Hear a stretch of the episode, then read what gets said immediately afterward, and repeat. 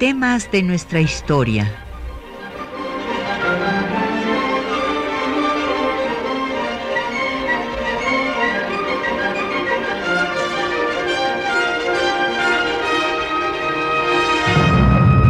Un espacio que difunde el conocimiento del pasado para comprender nuestro presente. Programa a cargo de la maestra Patricia Galeana.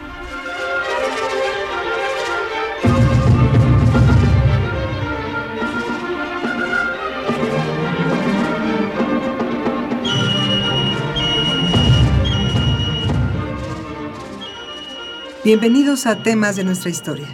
En el marco del 150 aniversario del establecimiento del gobierno republicano, encabezado por el presidente Benito Juárez en Paso del Norte, hoy Ciudad Juárez, Chihuahua, transmitimos este programa especial con la conferencia magistral que la doctora Galeana dictó en la Universidad Autónoma de Ciudad Juárez en la inauguración del decimoquinto Congreso Internacional de Historia Regional. Como cada viernes, en temas de nuestra historia, tenemos libros para nuestros radioescuchas. En esta ocasión tenemos para ustedes el libro Juárez Jurista, una coordinación de la doctora Patricia Galeana y el doctor Salvador Valencia, editado por el Instituto de Investigaciones Jurídicas de la UNAM. Llámenos, háganos saber sus preguntas y comentarios a los teléfonos 55 36 89 89 o al 01800 505 26 88 desde el interior del país sin costo. O deje un mensaje en el correo de voz al 55 23 32 81 al correo electrónico temas de nuestra historia arroba yahoo.com.mx. También puede comunicarse con nosotros vía Twitter en arroba temas historia o por Facebook diagonal temas de nuestra historia UNAM. Escuchemos a la doctora Patricia Galeana. Hoy pues me da muchísimo gusto eh, pues iniciar eh, esta conmemoración de un momento fundamental en la historia de México cuando Paso del Norte fue capital de la República Mexicana en el momento más difícil que ha vivido nuestro país, en lo que podemos llamar el tiempo eje de la historia mexicana cuando se definió su Estado republicano, federal y laico. Entonces, pues vamos a hacer un recorrido del proceso en el cual se enmarca el hecho, el hecho que estamos conmemorando, el que el gobierno de la República se tuviera que venir hasta la frontera acosado por el ejército francés. Entonces, eh, vamos a iniciar con un tema que es fundamental. Se planteó desde la independencia de nuestro país la posibilidad de organizar a México en una monarquía o en una república. Y esto es importante recalcarlo porque a veces se minimizó por mucho tiempo parte de la historiografía eh, liberal, no estudiaba a los imperios por mucho tiempo, no se estudiaba a los imperios, pero esto es algo que no podemos hacer porque la historia no puede excluir etapas ni personajes, o sea, porque entonces tiene un conocimiento fragmentario, parcial, y que no nos da la visión integral, cabal del proceso histórico. Y en este caso, pues si nosotros conocemos la fuerza que tuvo la monarquía en México, podemos valorar la importancia que tiene el triunfo de la República. O sea, el triunfo de la República cobra más fuerza si conocemos la fuerza que tuvo la monarquía. Y en efecto, esta eh, dicotomía se planteó pues con las discrepancias desde Hidalgo y Allende, mientras Hidalgo deja de mencionar a Fernando VII, es más ese grito que le inventaron de que había gritado en la parroquia de Dolores viva Fernando VII y muera el mal gobierno es falso, como sabemos los colegas historiadores que están aquí con nosotros, porque los testigos presenciales en la parroquia nos dan otro discurso totalmente distinto. Lo que sí conocemos es una carta específica de Allende donde le está tratando de convencer a Hidalgo de que es conveniente continuar con la mención de Fernando VII y por los argumentos y la vehemencia de la Carta de Allende nos damos cuenta la reticencia que tenía Hidalgo en este sentido. Y además pasó del dicho al hecho, no solamente dejó de mencionar a Fernando VII, sino que al establecer el gobierno insurgente en Guadalajara, lo primero que hace es sacar la efigie de Fernando VII, establecer ahí su gobierno, nombrar secretario de justicia, secretario del despacho, nombrar un representante para que vaya a negociar un tratado de alianza ofensiva y defensiva con Estados Unidos y da una serie de decretos, leyes, entre ellas la abolición de la esclavitud que reitera en Guadalajara, que está obviamente eh, haciendo un gobierno independiente que no tiene nada que ver con Fernando VII. La polémica siguió entre Morelos y Rayón. Tenemos inclusive la correspondencia que intercambian estos dos personajes cuando Rayón sigue con la misma tesis de Allende de que es conveniente mencionar a Fernando VII. Es más, eh, Rayón se opuso inclusive a la declaración de independencia cuando el Congreso de Chilpancingo da la declaración de independencia porque señala que esto va a ser terrible porque la península va a mandar más ejército para acabar con los insurgentes y además los indios, así dice, se van a organizar y a reclamar sus antiguos dominios.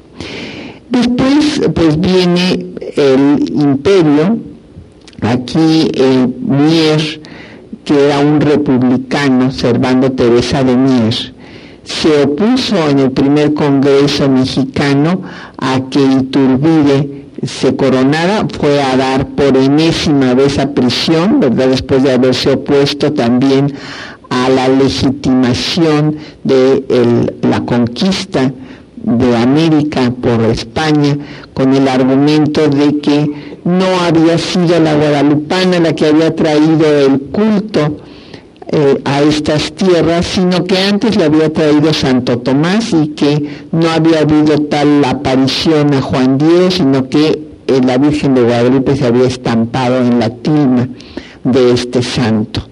Entonces, bueno, este personaje que hirió de muerte con ese momento, con esa declaración a toda la legitimación que tenía, repito, la conquista territorial y espiritual de eh, los habitantes de América, pues va a oponerse también a la idea de que Iturbide se corone, va a ir a dar a prisión, pero finalmente el imperio de Iturbide va a ser efímero y vendrá eh, otro, otro momento en el que no desaparece el monarquismo, pero se considera que Iturbide es un improvisado. Él mismo había escrito que no había que caer en los males de la improvisación cuando justifica que va a traer a un Borbón, pero después siempre no trae al Borbón, se corona él, y entonces, claro, cuando cae el imperio, lo que dicen es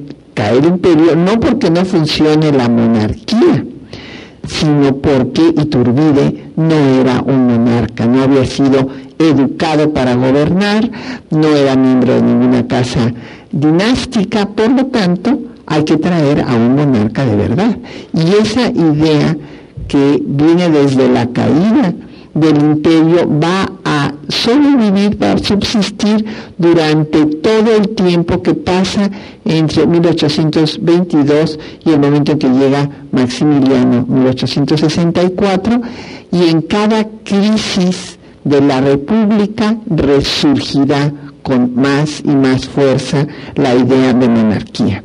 Otros personajes como Santana, que traído eh, a apaciguar al país porque era el que manejaba a la tropa, el caudillo militar, que lo mismo gobernó con federalistas que con centralistas, con liberales que conservadores.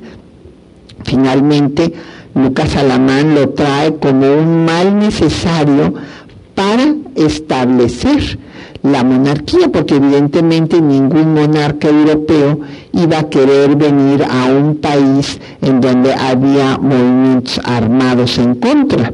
Entonces se necesitaba apaciguar al país y el que lo podía hacer era Santana porque tenía el, manejo, el liderazgo de la tropa. Entonces por eso lo trae Alamán, pero Alamán se muere y entonces Santana se queda eh, pues sin su guía y llega a contemplar el coronarse como Antonio I. Inclusive intercambia correspondencia con Napoleón III y piensa en todo cómo se ha llevado a cabo eh, el entronizamiento de los dos Napoleones a través de plebiscitos y él llega a plantearse hacer lo mismo. Pero bueno, se le atraviesa la revolución de Ayutla y ya esto no sucede. Valentín Gómez Farías se defenderá a la República y a la República laica y va a firmar la Constitución de 57 y luego pues tenemos a nuestro personaje, a Juárez. Y Lucas Alamán pues como el monarquista, sin duda yo creo que es el hombre más brillante del conservadurismo mexicano, no solo en el siglo XIX, yo creo que también en el siglo XX. No ha habido otro que tuvo la visión de Estado de Lucas Alamán, que inclusive diseñó una política exterior que lo rebasaba, no era para la coyuntura que a él le tocaba vivir, sino para que México fuera la cabeza de Hispanoamérica como era su deseo. Y Gutiérrez de Estrada, que será quien va a ofrecer eh, finalmente el trono a Maximiliano en un acto de congruencia después de haber hecho pública eh, una carta en la que renuncia a la cartera que le eh, ofrece Anastasio Bustamante y señala que la República ha fracasado.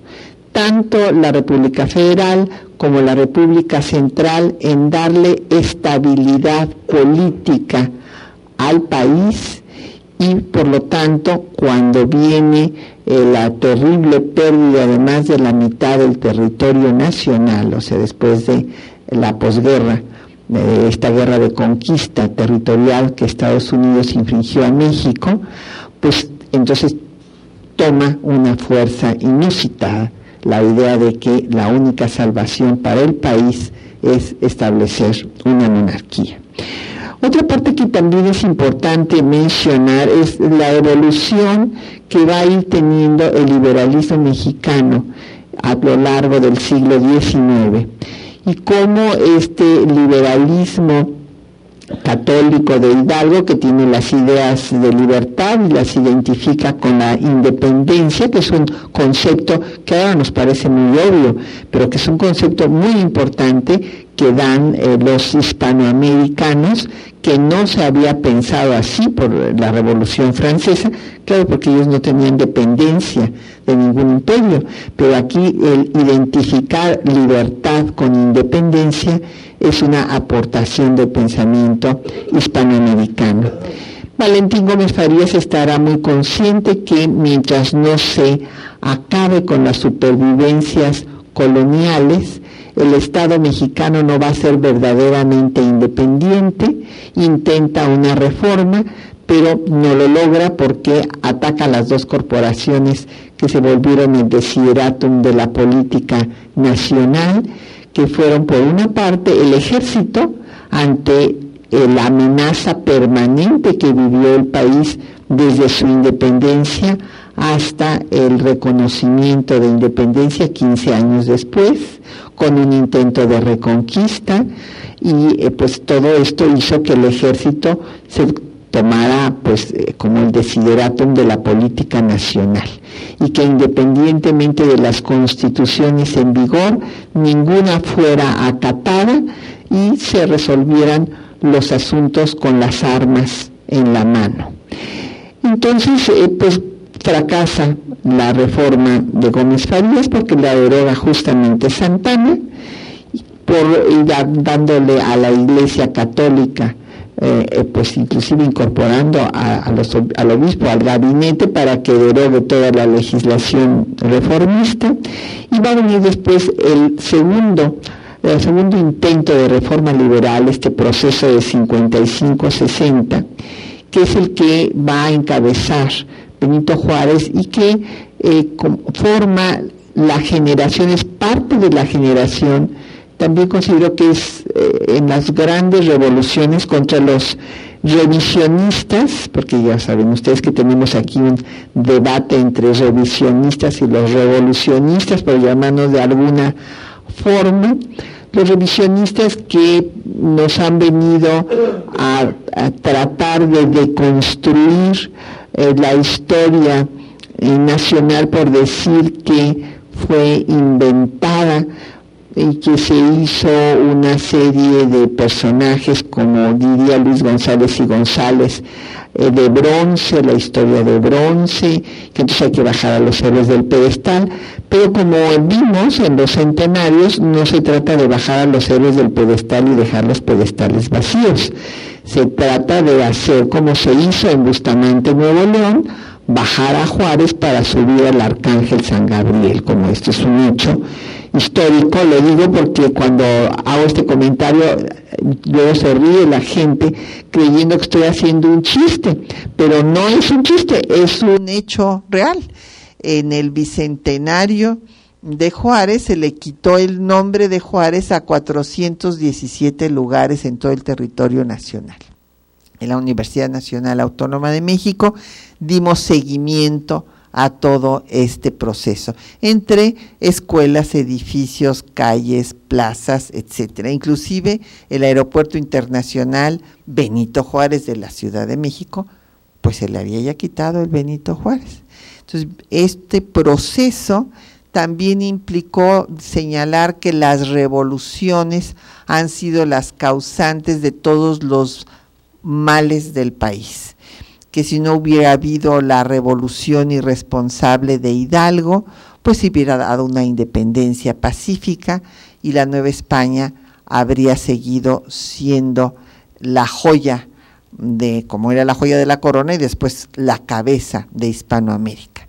Y que eh, si no hubiera habido la revolución de Juárez y la república, pues entonces México habría sido un imperio, el imperio de Maximiliano, y esto le habría convertido en una potencia mundial. Y así se, sigue esta interpretación hablando también de que cuando ya finalmente México era una potencia a nivel mundial, pues vino la revolución y entonces acabó con el cuadro de todo lo que había logrado la dictadura porfirista. Pero, en fin, como eh, tenemos una visión discrepante de estas interpretaciones, pues vemos que en estos movimientos revolucionarios se han hecho grandes cambios que han puesto a México en la vanguardia continental. Eh, en la revolución de independencia, bueno, pues Hidalgo abolió la esclavitud, siendo el primer lugar de América Latina donde la esclavitud fue abolida. Antes se había hecho en Haití en 1804, pero eh, esto fue un acto vanguardista que se dio en el proceso revolucionario. Eh, por otra parte, veremos que en la segunda reforma, pues sí, va a ser un momento muy difícil en el que se va a escindir el país, va a venir una guerra civil, pero va a darse también un paso adelante respecto de toda Hispanoamérica, estableciéndose la libertad de cultos, acabándose con el Estado confesional y estableciéndose un Estado laico. Esto también México fue a la vanguardia del resto de su región latinoamericana. Después también hay que incluir, porque es necesario para entender este proceso, a la reforma monárquica. Porque aquí que los conservadores en su desesperación ante la pérdida de la guerra de reforma recurrieron a un nada menos que orgulloso descendiente de la Revolución Francesa. O sea, literalmente pusieron a la iglesia en manos de Lutero, porque Napoleón III era un hombre de ideas liberales y escogió para el imperio que iba a patrocinar a otro liberal que era Maximiliano. Entonces Maximiliano viene a ratificar la reforma de Juárez. Es más, admira a Juárez. Lo primero que hace cuando llega aquí es invitarlo a que sea otra vez presidente de la Suprema Corte. Quiere que gobiernen juntos y ratificará todas las leyes de reforma dadas por Juárez. Por eso también es importante incorporar al proceso monárquico eh, porque va a venir a abonar para ratificar el triunfo del liberalismo juarista. Y es por eso que lo incluyo en esta evolución de nuestro liberalismo decimonónico. Luego viene la constitucionalización de las leyes de reforma y su eh, cumplimiento más radical todavía que Juárez, porque bueno, pues Lerdo de Tejada inclusive va a expulsar a las hermanas de la caridad, cosa que le causó ciertamente mucho rechazo entre la población, ya que eh, pues Juárez había eximido a las hermanas de la caridad que se dedicaban a la humanidad doliente, como se decía en aquellos tiempos, y esto no lo no va a ser, Lerdo va inclusive a expulsarlas. Y después ya vendrá el liberalismo conservador de la dictadura porfirista, en donde el liberalismo deja de ser revolucionario, ya tiene el poder y se vuelve conservador. Este término pues lo acuñó el propio Justo Sierra, el liberalismo conservador de la dictadura porfirista.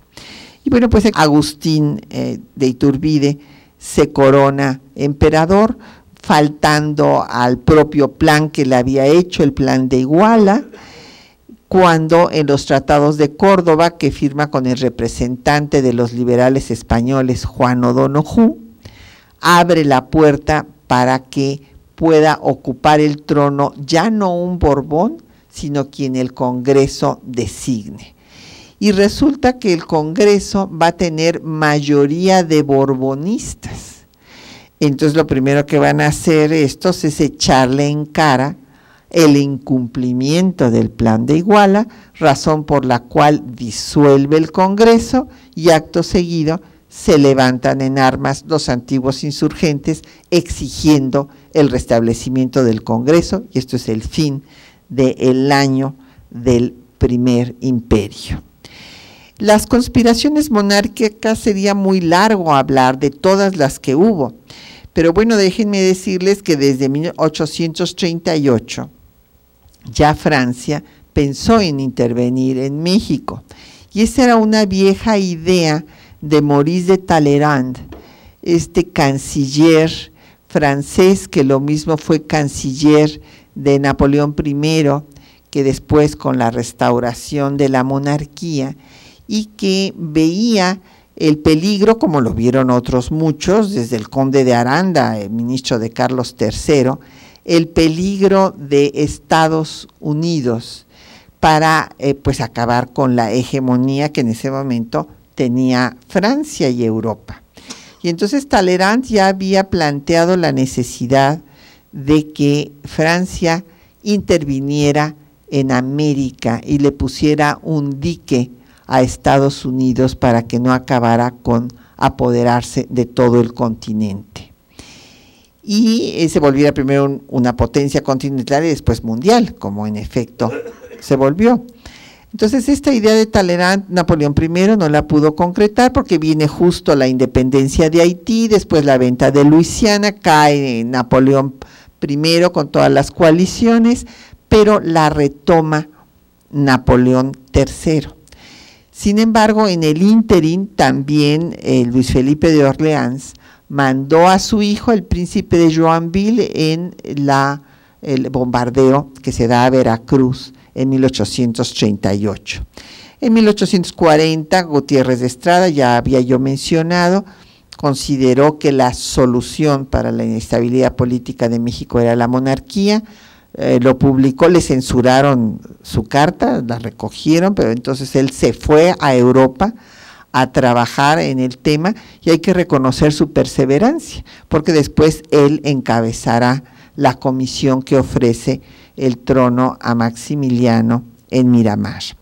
Hubo otros eh, proyectos monarquistas desde España, por ejemplo, como el que va a encabezar Salvador Bermúdez de Castro, embajador español, que va a tener ya el mandato del Consejo de Ministros para organizar una monarquía, que diría O'Gorman, pues entonces era, si era una monarquía española, pues era la reconquista.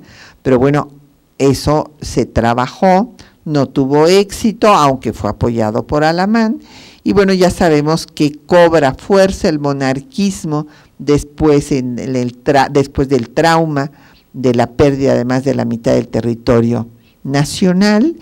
Y va a haber otras muchas voces que le van a escribir directamente ya a Napoleón III que intervenga en América, en particular, pues obviamente en México, era donde había que ponerle el retén a Estados Unidos. Entonces está José Ramón Pacheco, Tomás Murphy, Radepont, en fin, eh, sería, y estos son algunos de los ejemplos que les puse de las muchas mexicanos y también franceses que le recomendaban a Napoleón intervenir.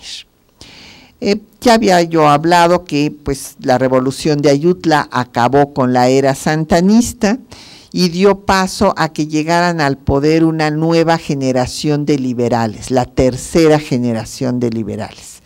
Y estos van a hacer la primera constitución en la historia de México que supere la intolerancia religiosa. Esto es lo que nos hace ver a la reforma como una revolución. Desde el punto de vista cultural, es la revolución más profunda que se hizo en el siglo XIX, porque pasar de la intolerancia religiosa a la libertad de cultos fue un paso enorme. Ustedes imagínense, esta intolerancia se había establecido con la Inquisición desde la conquista española y cambiar esa cultura y esa mentalidad, bueno, todavía hasta la fecha no lo hemos logrado superar. ¿eh? Y bueno, y no, desde luego la historia de los pueblos no es una historia providencialista, que es una línea recta ascendente hacia el paraíso, sino que hay altas y bajas, pero de todas maneras eh, sí ha influido mucho en nuestra cultura política esta cultura intolerante. Eh, si ustedes ven en los ah, debates de los candidatos de partidos y demás distintos, pues realmente no argumentan, sino dan descalificaciones. O sea, el que es diferente a mí, que piensa diferente a mí, ese está mal. E, e, ese hay que excluirlo. No hay realmente argumentación y debate y nos viene desde esta cultura. Y desde luego, al haberse establecido la libertad de cultos, por una parte, y por otra, haber dado la posibilidad, facultado al Estado, gracias a la propuesta de Ponciano Arriaga, de legislar en materia de culto religioso, pues la Constitución fue condenada por la Iglesia Católica, se excomulgó a todos los que la juraran y pues estalló la, la guerra civil. Y en plena guerra civil se da el pacto de intervención. Esto es muy importante verlo porque además tenemos todas las cartas probatorias de ello. Desde eh, el mes de marzo de 1859, Santos Degollado interceptó una carta de Gutiérrez de Estrada donde refiere que ya han podido ver a Napoleón y ya han pactado la intervención. Y esto pues va a ser un proceso largo porque eh, pues Napoleón les va a decir que hay que esperar un momento oportuno para intervenir y también es necesario saber que desde 59 ya se decide quién va a ser el emperador de México, que va a ser Maximiliano. Y todo esto lo vemos en la correspondencia del propio Napoleón III. O sea, Maximiliano es elegido porque Napoleón lo conoce, lo considera dúctil y liberal.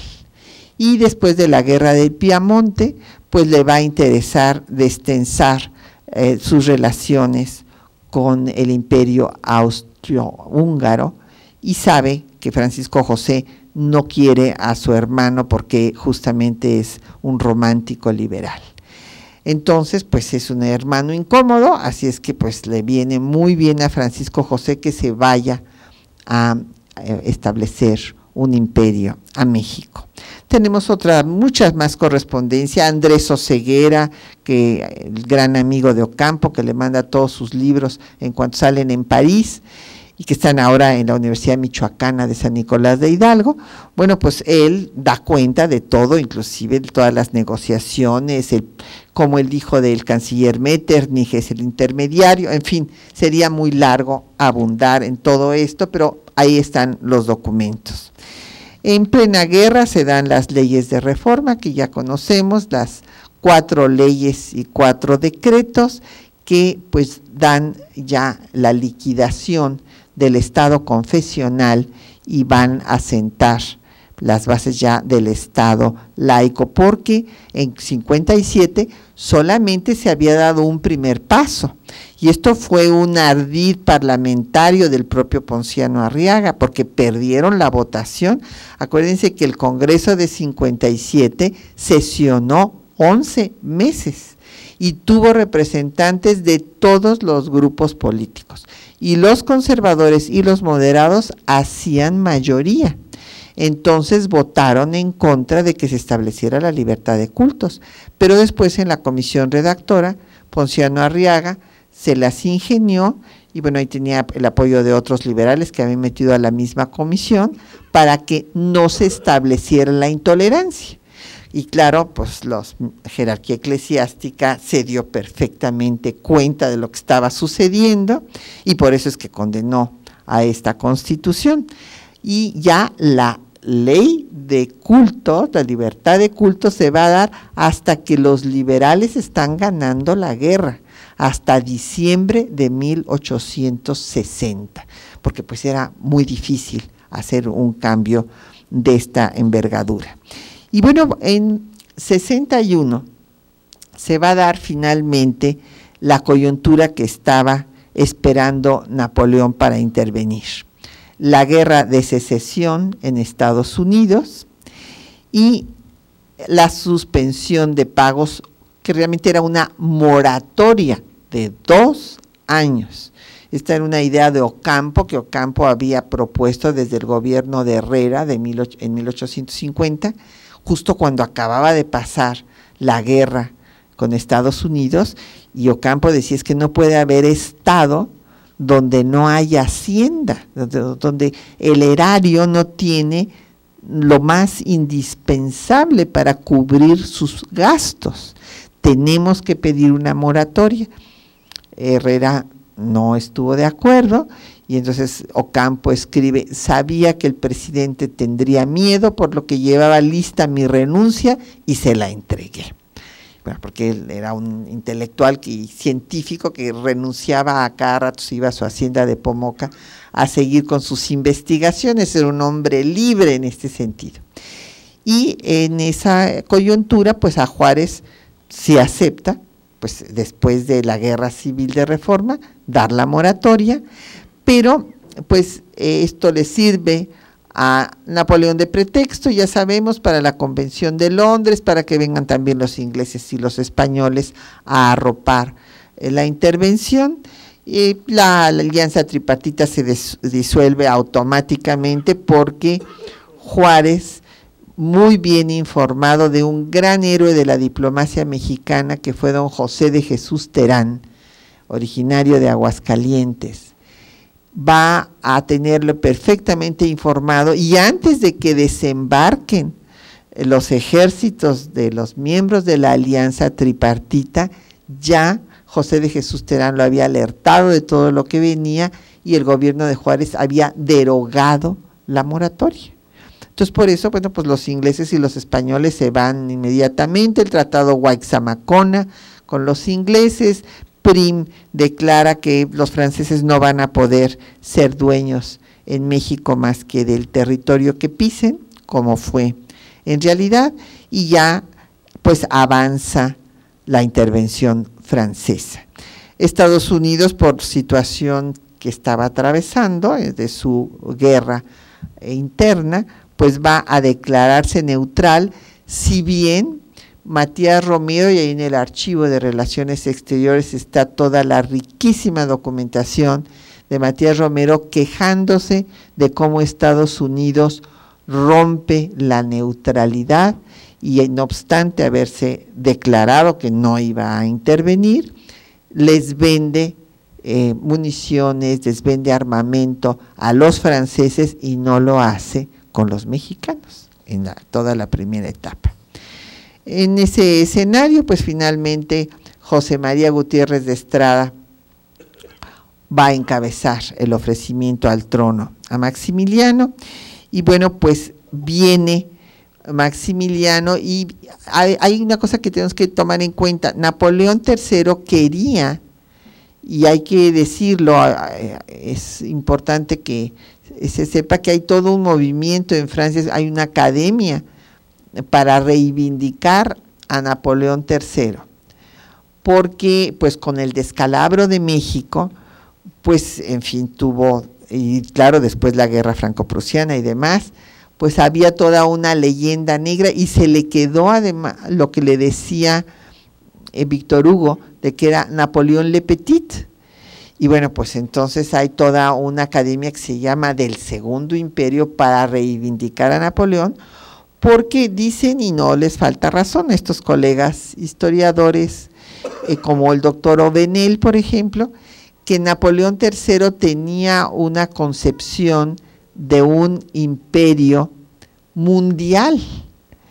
O sea, desde luego consideró que la página más gloriosa del reinado sería detener a Estados Unidos con un imperio en México y además sacar todo el provecho de las minas. En particular estaba convencido que en Sonora había ricos metales, pero él llegó, fue el momento en el que los franceses llegaron a todos los continentes. O sea, van a eh, afianzar su dominio en Argelia, llegan hasta Indochina, en fin, va a tener todo un panorama de imperio mundial.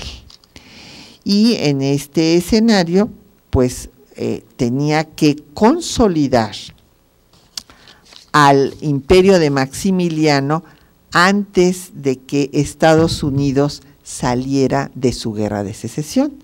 Por eso llegó a tener aquí 40 mil efectivos y por eso mandó a Dupin, a este eh, general sanguinario que era experto en combatir a la guerrilla.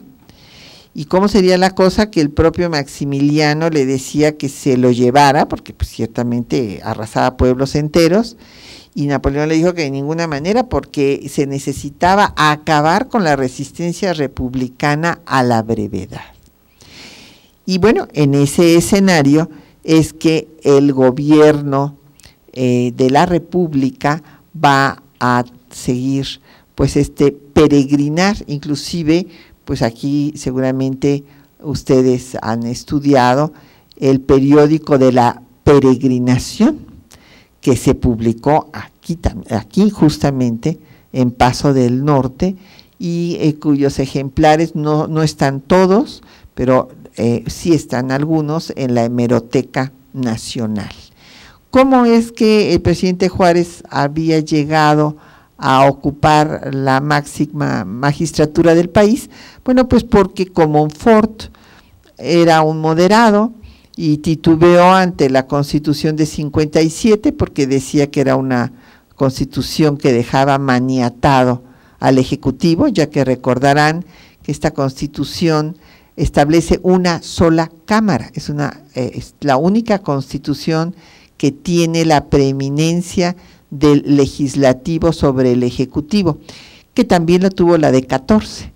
La de 1814 y 1857 son las dos constituciones en donde el legislativo está por encima del ejecutivo. Y como Ford dice que así no se puede gobernar, y entonces pues da el golpe de Estado, Juárez era el presidente de la Corte y así llega a la presidencia. Y empieza este peregrinar, esta república itinerante, en donde, claro, va a llegar a tener dos estancias, de lo cual pues se va a ver en estas las conferencias que tienen ustedes en este decimoquinto eh, Congreso de Historia Regional.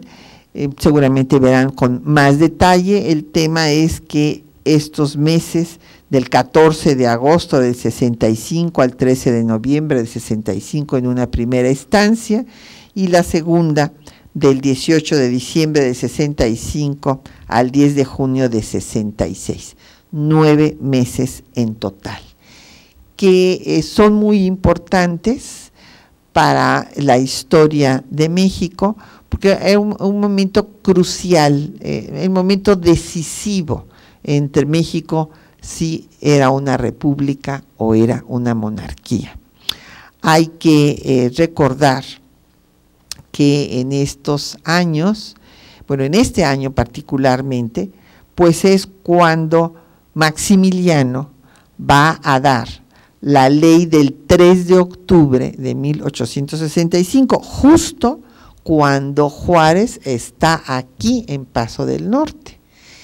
Y esta ley eh, la da porque eh, pues saca una circular señalando que la república ha desaparecido porque Juárez ha abandonado el territorio nacional. Aquí podemos dar diversas interpretaciones, porque sí llegó a haber el ofrecimiento de asilo a Juárez. Juárez lo rechaza y lo agradece y manda a iglesias a que vaya a dar las gracias personalmente, pero de todas maneras, este argumento no podemos saber, hay un gran debate al respecto, si Maximiliano realmente creyó que Juárez había salido del territorio nacional o mintió flagrantemente a sabiendas no tenemos, la verdad, los suficientes documentos para decir, o sea, hay, como ustedes saben, bueno, pues cuando uno estudia a un personaje y a otro, acaba enamorándose de su personaje.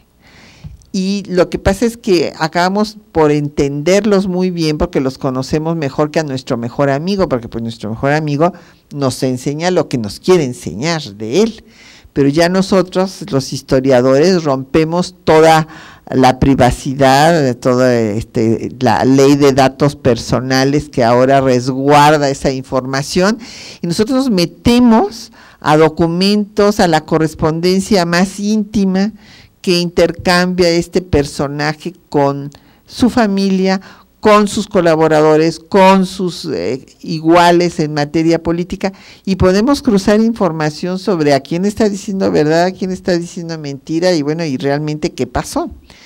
Entonces, eh, es evidente que Maximiliano estuvo de acuerdo en dar esta medida, porque algunos defensores de Maximiliano, como mi amigo Konrad Ratz, historiador austriaco, que ya no está con nosotros, ya murió recientemente, pero él eh, decía que allá en Austria había quienes defendían a Maximiliano decían que Maximiliano no había querido dar esa ley, que había sido obligado por Bacén. Pero los dos llegamos a la conclusión de que no, que no, no, no fue obligado por Bacén. Desde luego era muy difícil la relación entre Maximiliano y el jefe del ejército francés de ocupación, Aquiles Bacén, que esto ya lo había pronosticado Iglesias, fue un eh, casus belli permanente, porque pues el, el, poder no se puede compartir en, en esa forma.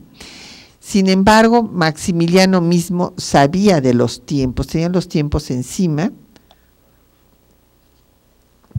se había gastado mucho, Francia ya no quería gastar más, la oposición en el Congreso francés a la aventura imperial crecía, en fin, todo había que acabar con los republicanos. Y aunque Maximiliano no se caracterizó por ser de ninguna manera sanguinario, hay que reconocerlo, sin embargo, bueno, accedió a esta medida. No podemos asegurar que haya mentido, que, haya sabido que no se había ido Juárez y que no obstante esto la haya dado. Eh, el hecho es que murieron una serie de generales republicanos, empezando por Arteaga y Salazar, los conocidos como los héroes de Uruapan, que estando prisioneros se les sacó de prisión y se les ejecutó. Y que hubo inclusive hasta una carta de protesta de los belgas que estaban prisioneros de los republicanos por este acto pues de barbarie que rompía todas las normas de las guerras civilizadas. Y después se ejecutaron como 300 republicanos con base en esta ley que se da cuando Juárez está aquí y que se dice que ya abandonó el territorio nacional.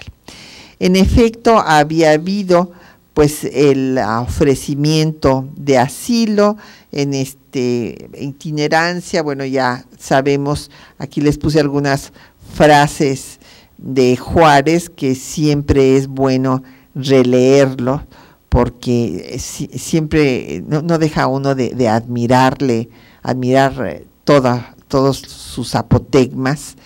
Y eh, él habla siempre con optimismo de defender a la patria. Ahora ya hasta es un arcaísmo, ya nadie habla de la patria, ¿se han dado cuenta? Nadie.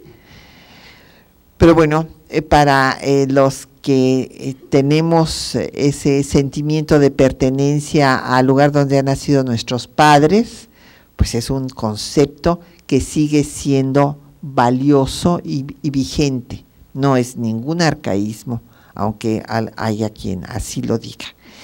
Y bueno, pues eh, esta, en esta itinerancia ya sabemos que tuvo además una serie de defecciones, eh, no solamente Vidaurri, que finalmente ya doña Margarita lo había alertado.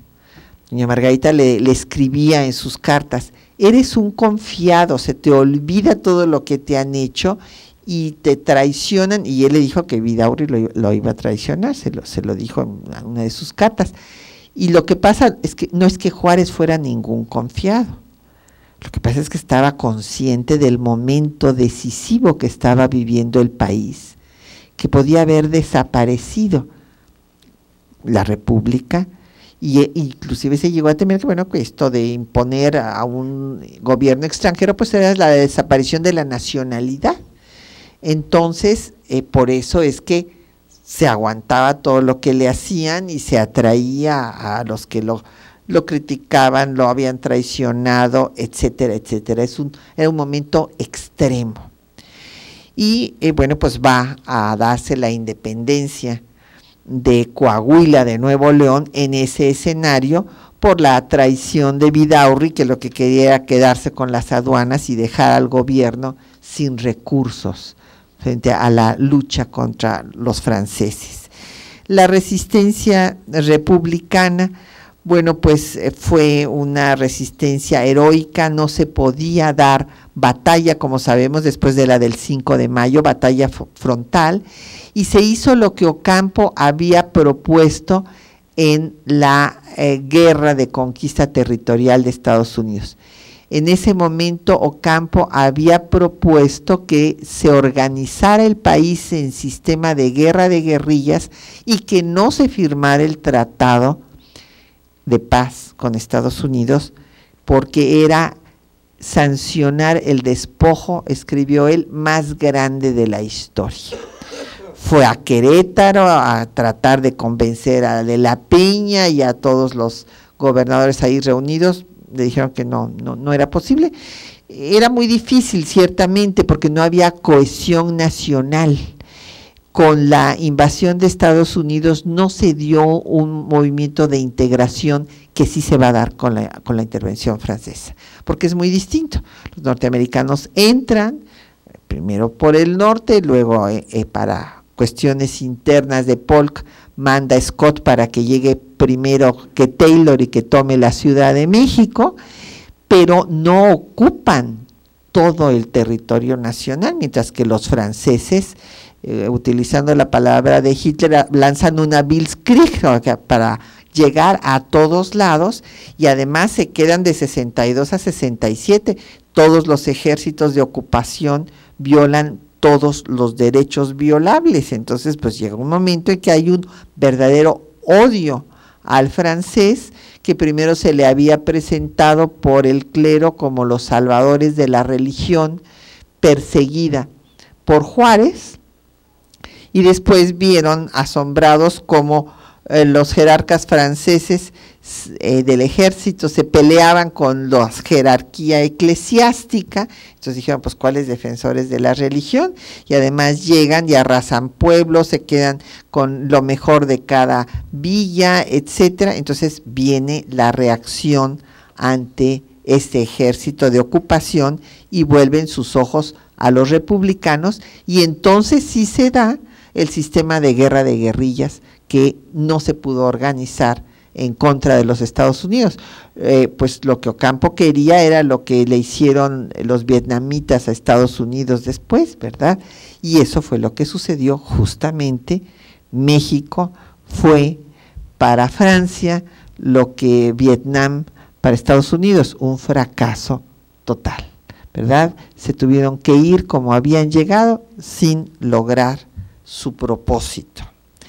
Y bueno, pues las cartas de Juárez a Matías Romero, de todo menos enajenar el territorio, esto por todas las tesis de los conservadores que repiten los neoconservadores de hoy, los ataques que le hacían a Juárez, los conservadores de su época, de que si había vendido territorio nacional, enajenado todo. Bueno, pues no, esto lo vemos, no, no se sostiene, es totalmente infundado la primera estancia de eh, Juárez. Aquí escribe páginas gloriosas, todo lo que México no haga por sí mismo para ser libre, no debe esperar que otros lo hagan por él, ¿verdad? Dicho en forma muy sintética. Rechaza, como sabemos, el asilo y le viene un suceso crucial para, para su gobierno, que es la prórroga de su mandato. Porque eh, resulta que González Ortega, que era presidente de la Corte, Jesús González Ortega, que había sido el defensor del sitio de Puebla, muerto Zaragoza, que fue el que tuvo la victoria, pues sí, el sitio también fue muy honroso, una resistencia eh, importante, prolongada, pero González Ortega quería que se cambiara la jefatura eh, del país, de la República, en ese momento, en el momento extremo, cuando estaba el gobierno acorralado hasta aquí en nuestra frontera.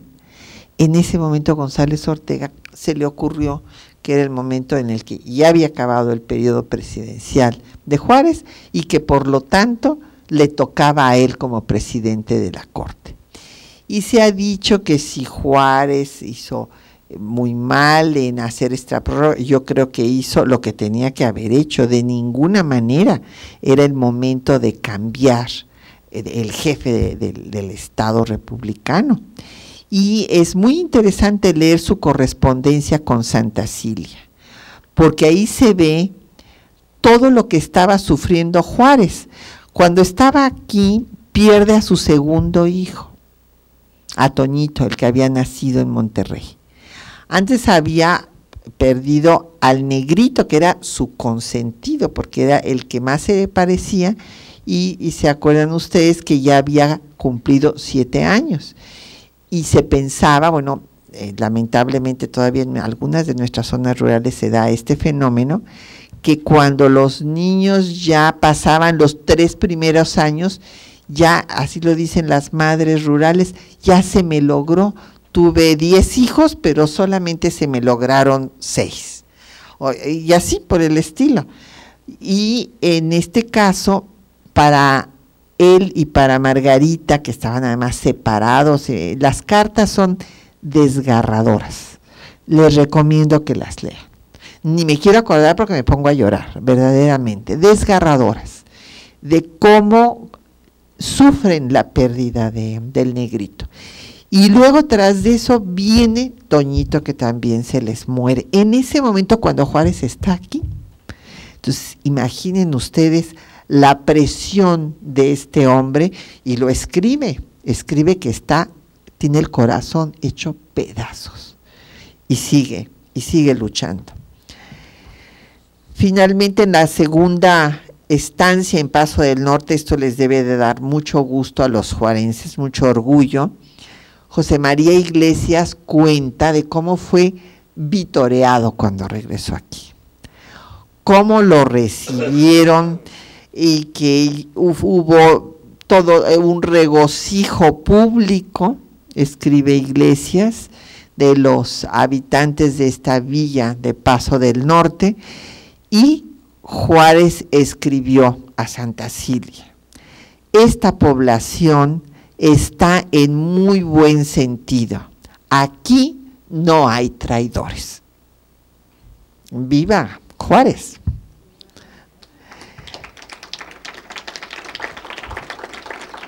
Y bueno, pues eh, finalmente se cae el segundo imperio.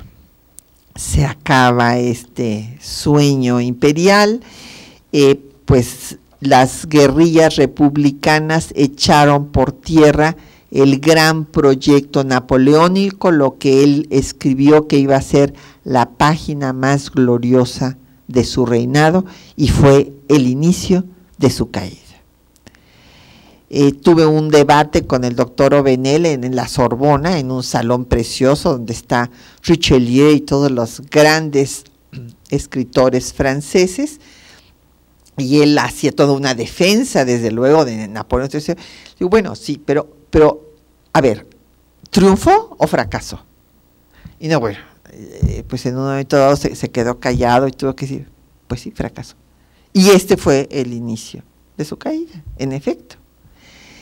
Y es que pues la oposición en el Congreso francés de personajes como Jules Favre, como Edgar Quinet, como Thiers, fue muy importante también, y Víctor Hugo desde, desde el extranjero, pero eh, la amenaza de la guerra, que ya Prusia había derrotado a los austriacos y ya estaba convertida en una potencia, y entonces Francia tenía que tener a su ejército allá, todo esto influye, sí, pero lo que fue decisivo fue la resistencia republicana. Eso, es, eso, eso fue eh, la piedra de toque triunfa la República y entonces pues Juárez va regresando poco a poco hasta poder entrar en la capital de la República ya en el 67, en eh, julio, del, el 15 de julio de 67, y con ello se resuelve finalmente la dicotomía México, monarquía o república, triunfa el proyecto liberal sobre el conservador y se consolida el Estado nacional entendido como el Estado liberal de derecho.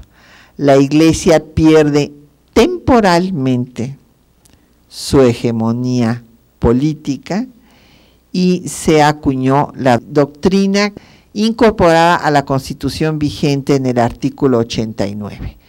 Esta eh, doctrina que después se le llama Juárez, que tiene su prolongación en la doctrina Estrada y que no es otra cosa que el resultado de la historia de México por su posición geoestratégica ha sufrido el acoso internacional. El expansionismo eh, territorial de Estados Unidos, eh, los intentos franceses de dominación, primero el eh, rechazo de España a perder a la joya más preciada de su corona y también el control de los ingleses de minas y demás. Entonces, la posición geoestratégica de nuestro país, además de sus recursos naturales, pues dieron por resultado esta política exterior de defensa a la autodeterminación de los pueblos, a la no intervención, a la solución pacífica de los conflictos, a la cooperación internacional, que para algunas gentes son camisas de fuerza y que este, yo creo que esto es lo mismo que los que dicen que la patria ya es un arcaísmo, eh, cuando hay una política exterior exitosa es en la que se respetan los principios y estos coinciden con los intereses. Muchísimas gracias por su atención. Agradecemos su atención y a las personas que hacen posible este programa. La doctora Patricia Galeana, titular de este espacio. Atesa Uribe y Arfaxado Ortiz en la locución. Socorro Montes en los controles de audio. Quetzalín Becerril en la producción y Erlinda Franco y Beatriz Barrera en los teléfonos. Hasta el próximo viernes.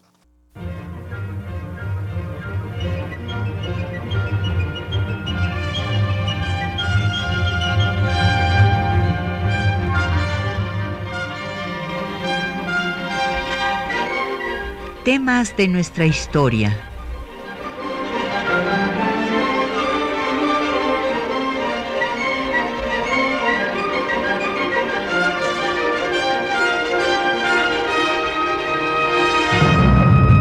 Un espacio que difunde el conocimiento del pasado para comprender nuestro presente. Programa a cargo de la maestra Patricia Galeana.